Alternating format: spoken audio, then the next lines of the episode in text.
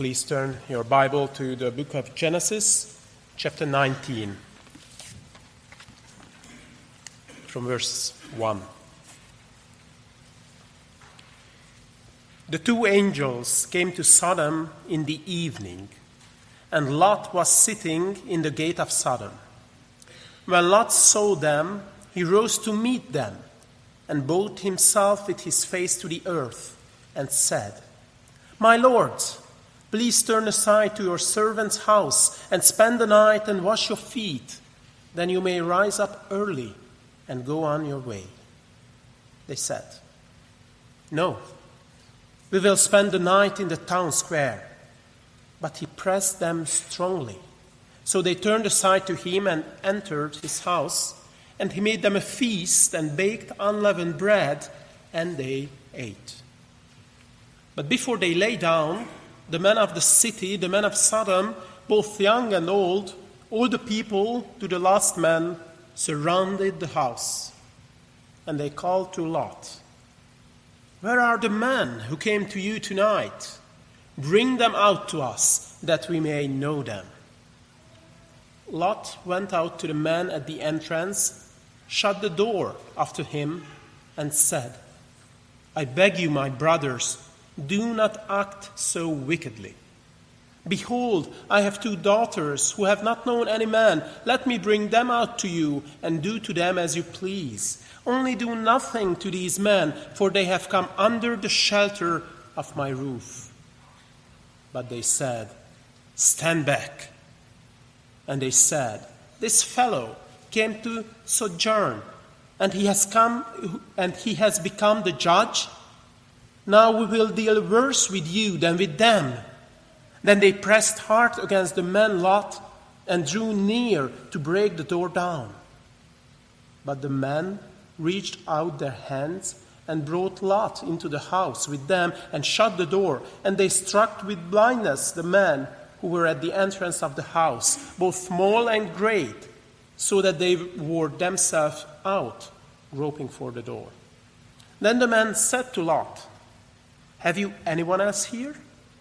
Sons in law, sons, daughters, or anyone you have in the city, bring them out of the place for we are about to destroy this place, because the outcry against its people has become great before the Lord, and the Lord has sent us to destroy it. So Lot went out and said to his sons in law, who were to marry his daughters, Up! Get out of this place, for the Lord is about to destroy the city. But he seemed to his sons in law to be jesting. As, as morning dawned, the angels urged Lot, saying, Up! Take your wife and your two daughters who are here, lest you be swept away in the punishment of the city. But he lingered. So the men seized him and his wife and his two daughters by the hand, the Lord being merciful to him, and they brought him out and set him outside the city. And as they brought them out, one said, Escape for your life. Do not look back or stop anywhere in the valley. Escape to the hills, lest you be swept away. And Lot said to them, Oh, oh no, my lords. Behold, your servant has found favor in your sight, and you have shown me great kindness in saving my life, but I cannot escape to the hills, lest the disaster overtake me and I die. Behold, this city is near enough to flee to, and it is a little one. Let me escape there. Is it not a little one? And my life will be saved. He said to him, Behold, I grant you this favor also, that I will not overthrow the city of which you have spoken. Escape there quickly, for I can do nothing till you arrive there. Therefore, the name of the city was called Zoar, meaning little.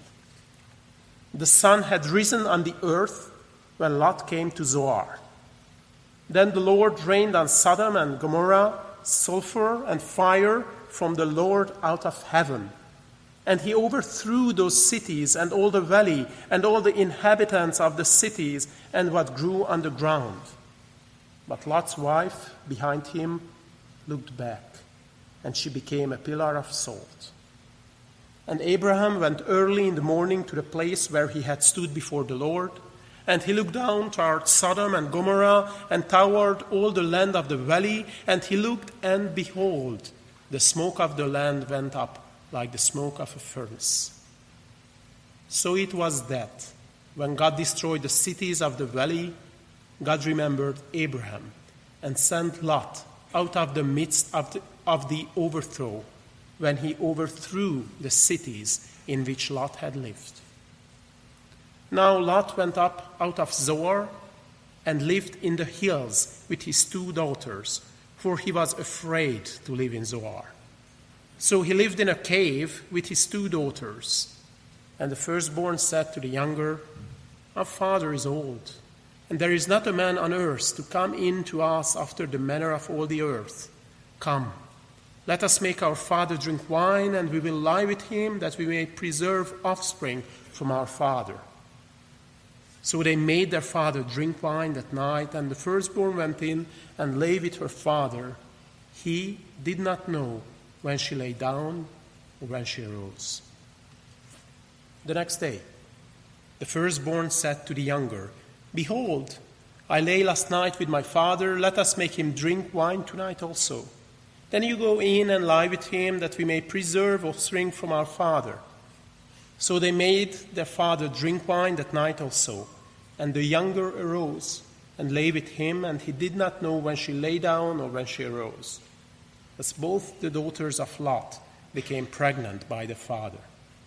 So uh, the firstborn bore a son and called his name Moab. He is the father of the Moabites to this day. The younger also bore a son and called his name Ben-Ammi, Ben-Ammi. He is the father of the Ammonites to this day. That is God's word. Join me in prayer.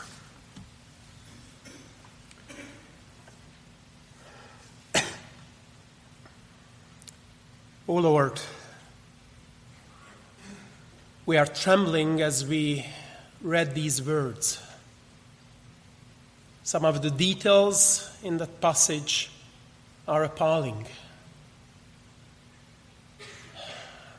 The ugliness of the sin is so awful. But Lord, this is your word. This is the God breathed word, the words of life which will be profitable whoever reads it, meditates upon it, and takes it upon his heart. So we ask for your blessings. We ask that we may understand what you say to us through this text. Oh, please give us your spirit, the spirit of wisdom, the spirit of truth, the Spirit of holiness, so that we may be taught by Him and we may see the sin of worldliness in all its ugliness, but also see your beauty in this text, so that we may not choose the world, but we may choose you, so that our hearts will be, will be blessed and fed by your word. That's what we pray for in Christ's name. Please hear us, O Lord. Amen.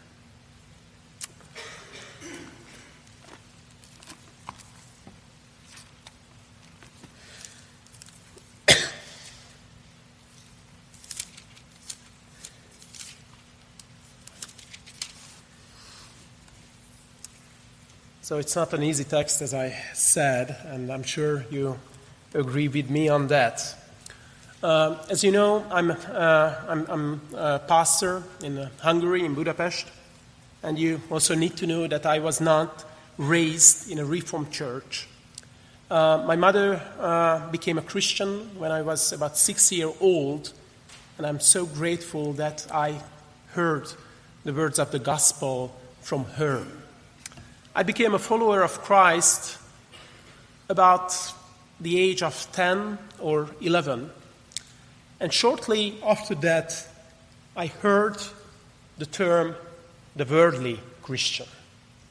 It was in a summer camp where we had kind of a lesson, a Bible study, and I remember that the instructor told me that the worldly Christian is somebody who believes in Jesus, but whose life doesn't mirror that, who just lives a life at his ease. And, you know, it's not really a reformed answer. And something in that answer always bothered me, but I couldn't put my finger on what's the problem. And yes, the Bible speaks about worldly Christians, or better to say, compromising Christians, backsliding Christians. And Lot, the nephew of Abraham, is a prominent example in the said group. And I think if we kind of study his life, and especially chapter 19 from Genesis, we will have a much realistic and a much clearer picture of what it means to make compromises with the world.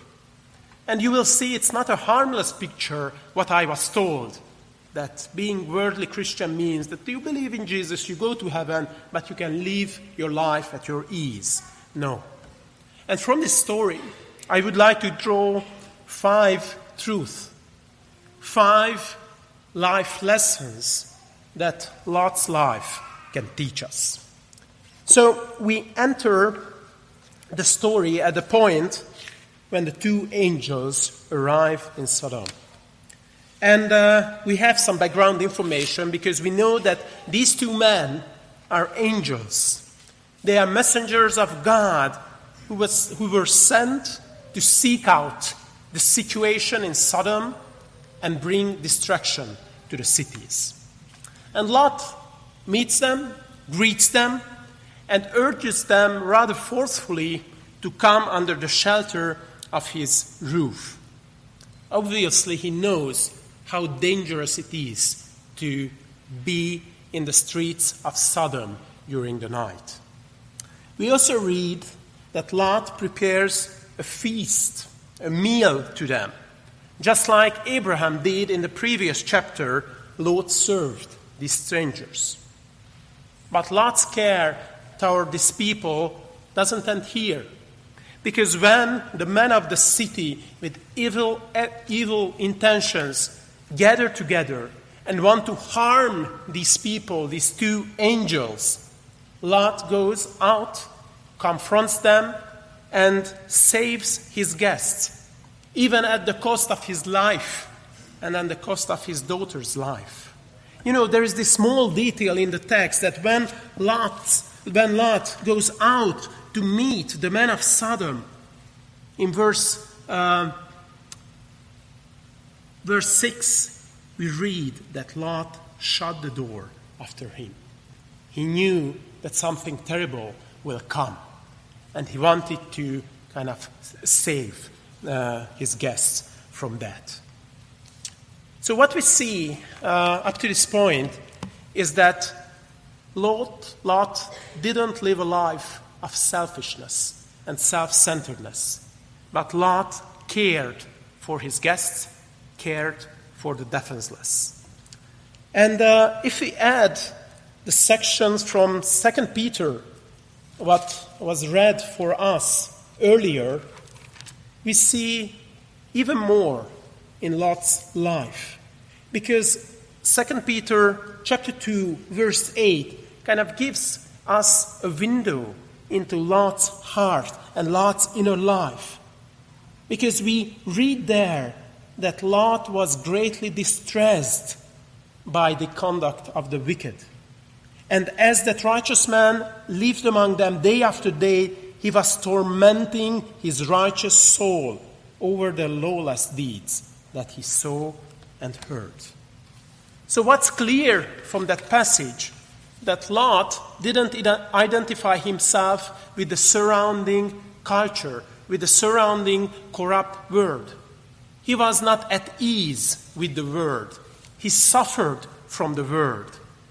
And this is evident when he addresses the man of Sodom we read in, uh, we read in uh, verse 7 I beg you, my brothers, do not act so wickedly. One Old Testament uh, commentator, John Currid, notes that this is a very forceful uh, call, a very forceful uh, phrase. It should be translated more like, don't be wicked. He, Lot clearly confronted these people. He called an evil, evil, an evil. It was clear for him that he needed to confront their evil intentions. And he was ridiculed for this. And this leads to our first lesson that even if in the life of a compromising Christian, the works of grace must be evident.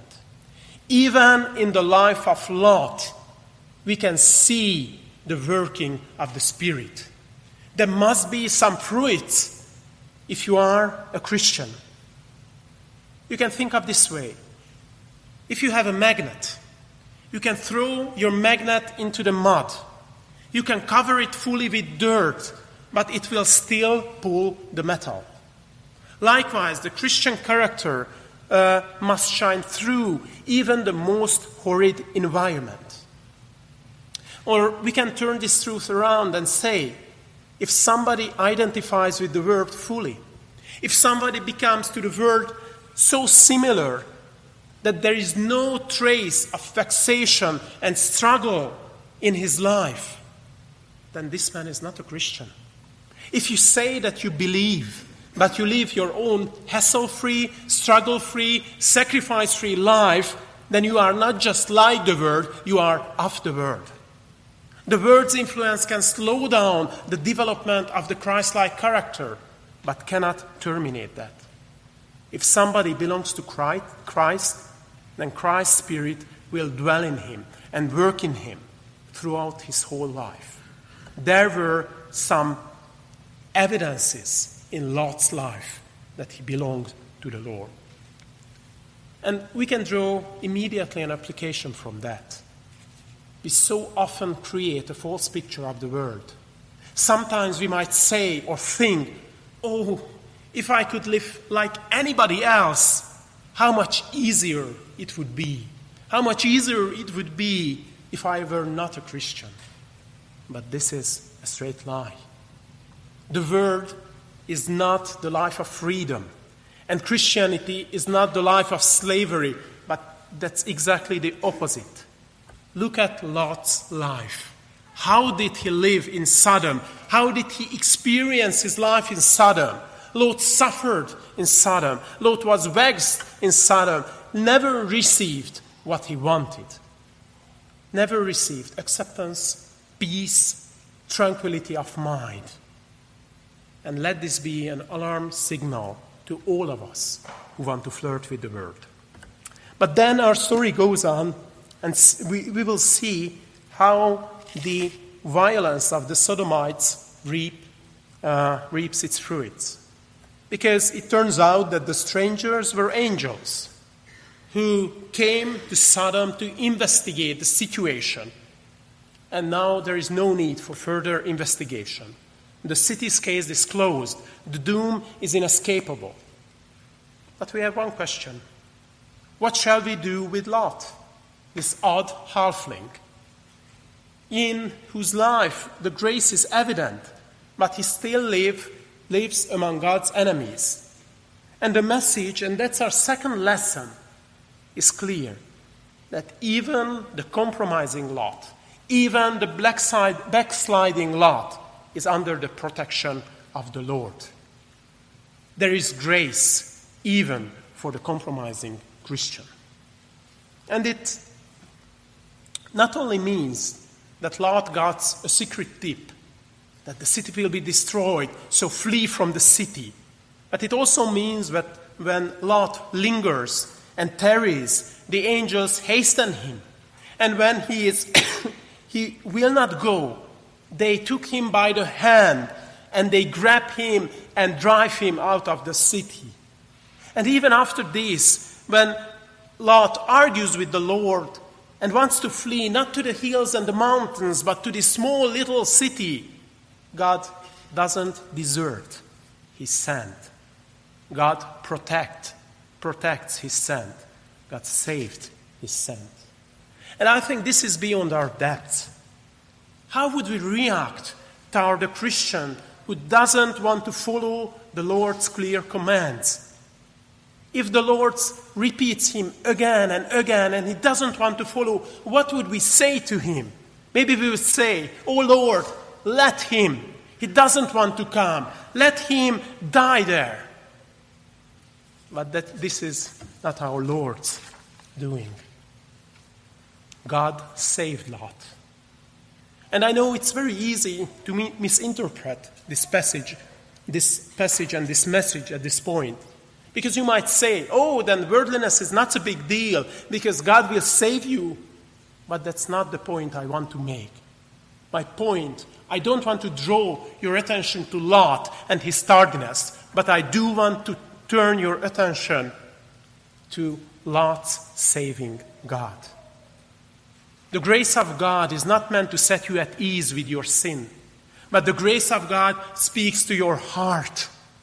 How marvelous gracious and loving God we have. He is the God who didn't spare his own son, but gave him for our filthy lives. This story magnifies God's grace for us. He is a God who will not desert you. He, will, he is a God who will not forsake you. He is a God you can trust. He is a God who will be with you even at the ruins of your life. He will not break your covenant with you. With Him, you can start your life anew because nobody can pluck you out of His hand. He is with you now and always, and He will lead you in glory if you belong Him. And if that's not grace, I don't know what grace is. This is the goodness, the covenant of faithfulness, the love of our triune God. And this love calls us to repent. We do not repent to earn our way to heaven. We do repent because we want a relationship with this loving and wonderful God. We want to be reconciled to this God.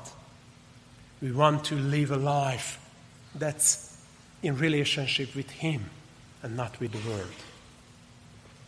So our story again goes on. And uh, we come to our third lesson because we will see the tragedy of Lot's life.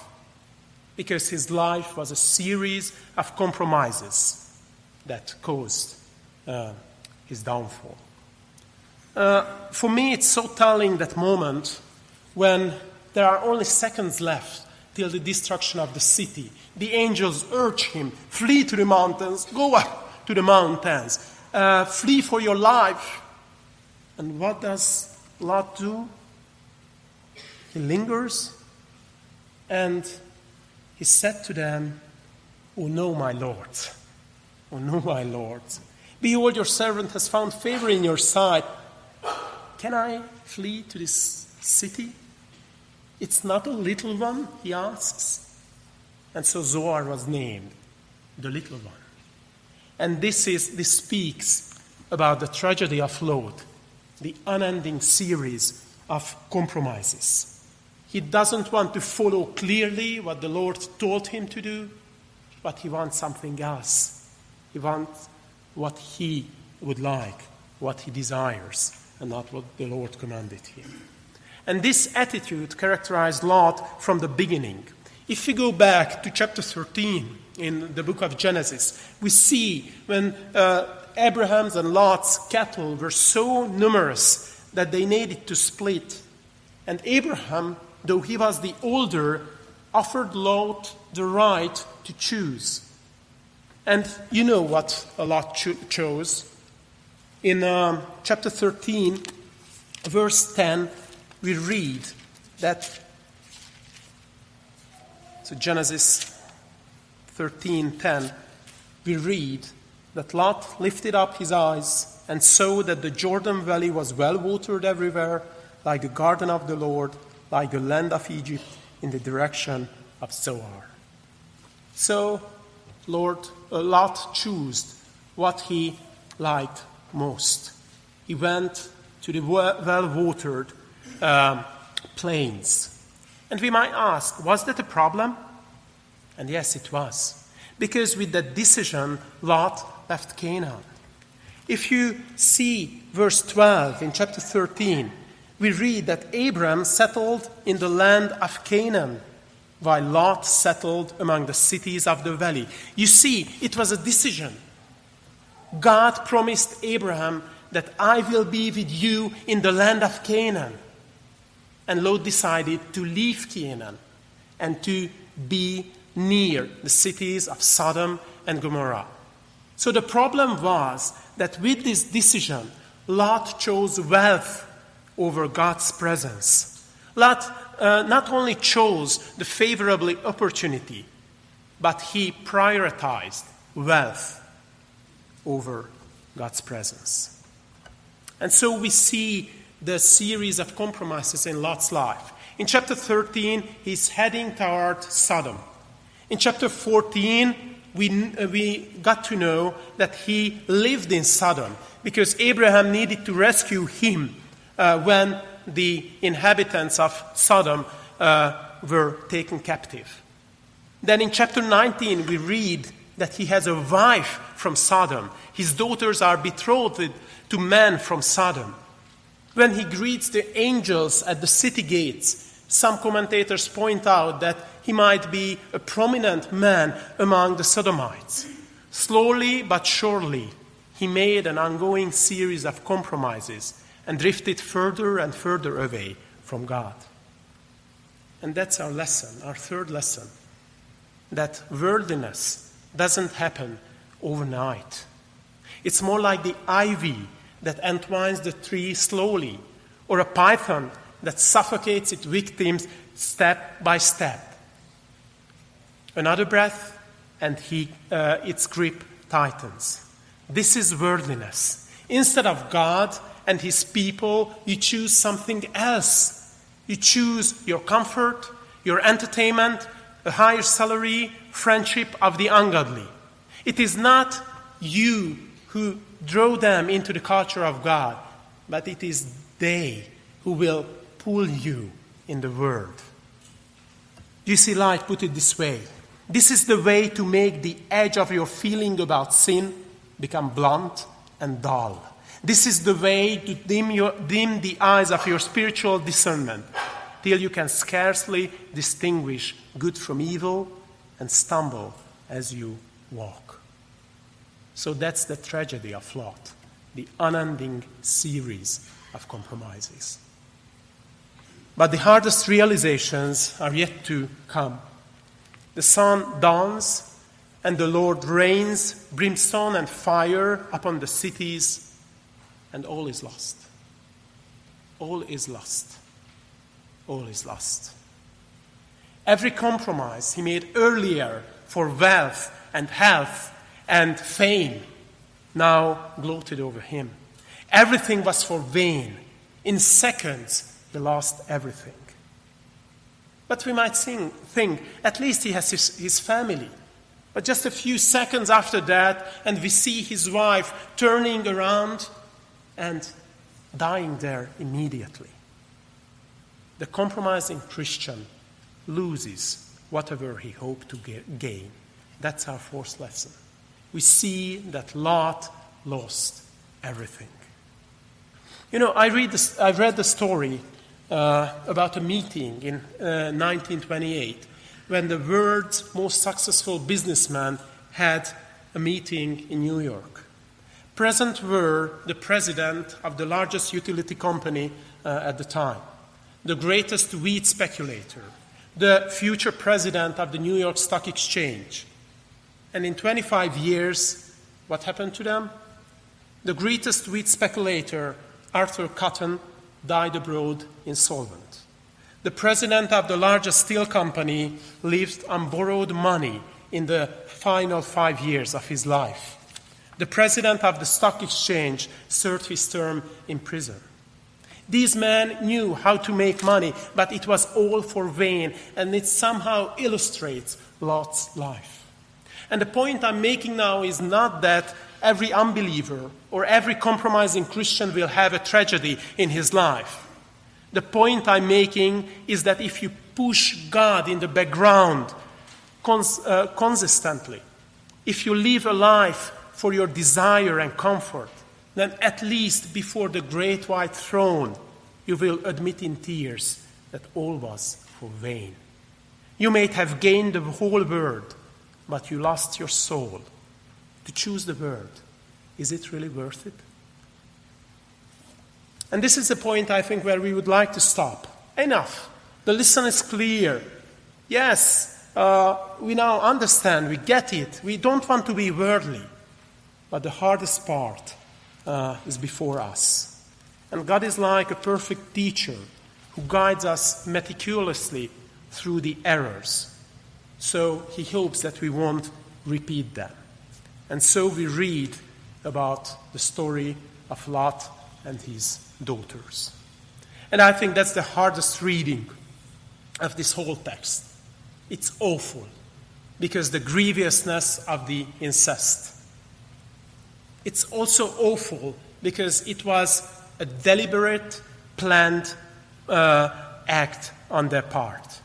And even if we sympathize with the daughters because they were lonely and single, there is no excuse for making the father drunk and committing the incest first and then again.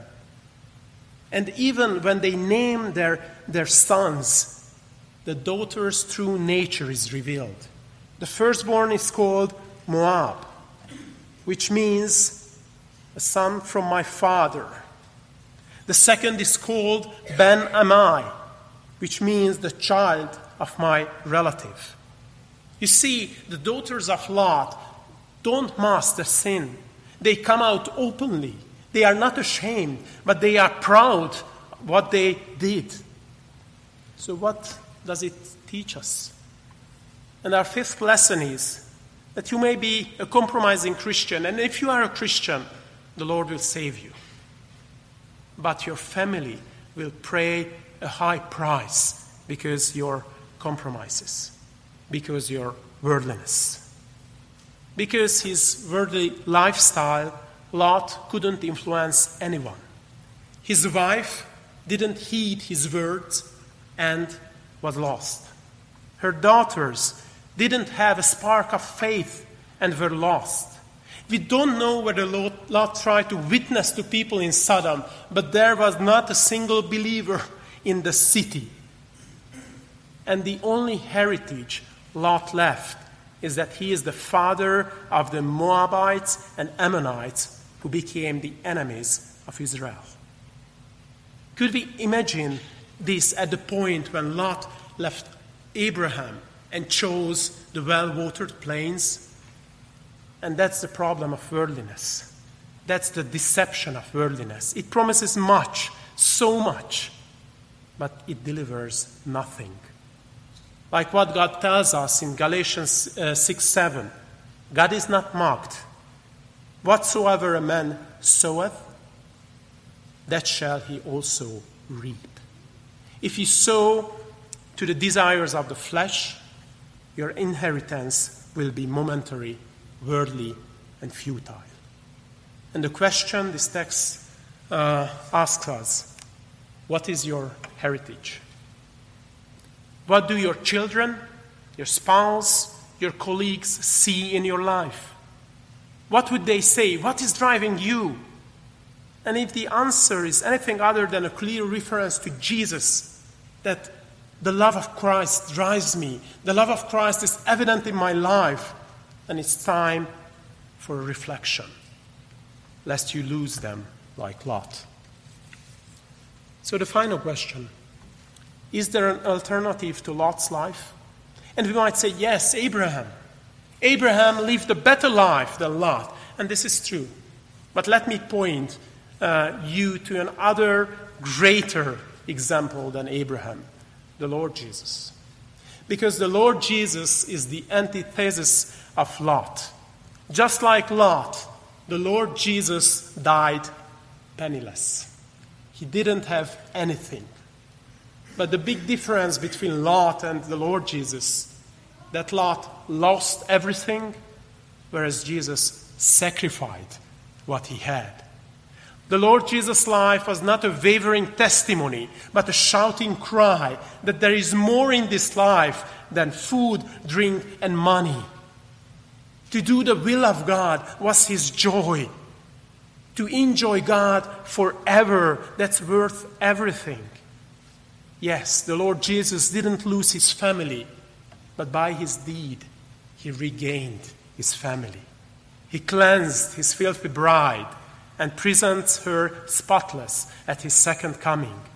The Lord Jesus' life didn't end with sadness and regret, but with an overflowing joy.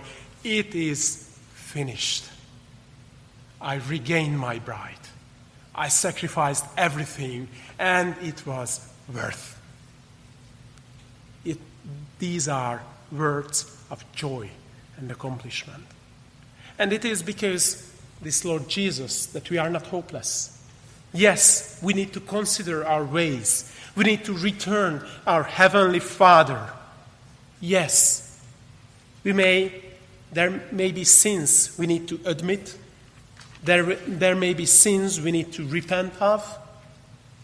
But you can you know the place where you can go.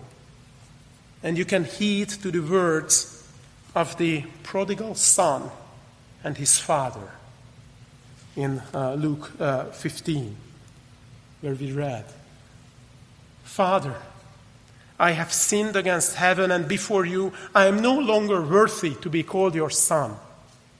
But the father said to his servants, Bring quickly the best robe and put it on him, and put a ring on his hand and shoes on his feet. For this my son was dead and is alive again. He was lost and is found. And they began to celebrate. Yes, there is grace, even for the compromising Christian, even for the worldly Christian, even for the backsliding Christian. And the grace can be found at the cross of our Lord Jesus. So, if the Word of God calls you to repent, or come to Lord Jesus and find this amazing grace at His cross. Amen. Let's pray.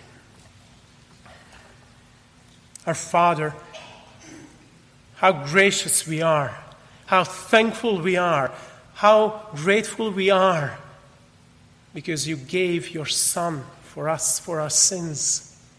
Oh Lord, we see ourselves in Lot in so many ways. Oh, how many times we choose what the world could offer instead of what you call us to do. But Lord, we are thankful that uh, it's not our love that saves us, but it is your love that saved us and will keep us till you come back. So, Lord, we ask to give us clear vision so that we may see the ugliness of the sin of worldliness so we may not compromise, but be faithful to your word. We ask you to give a burning heart for our, for our Lord Jesus, that we may love him, we may follow him faithfully in all days of our life. I pray especially for this church that you will build them up in faith and love and holiness, that they will be a clear testimony of your grace and beauty. That there is more in this life, what the world tells us. Yes, there is more than money and pleasures and fame. Your riches are much more pleasant and give a lasting joy. O oh Lord, Make them faithful witnesses in this region. And please, your saints will find this church and be uh, blessed in this church. In our Savior's name, we pray. Please hear us. Amen.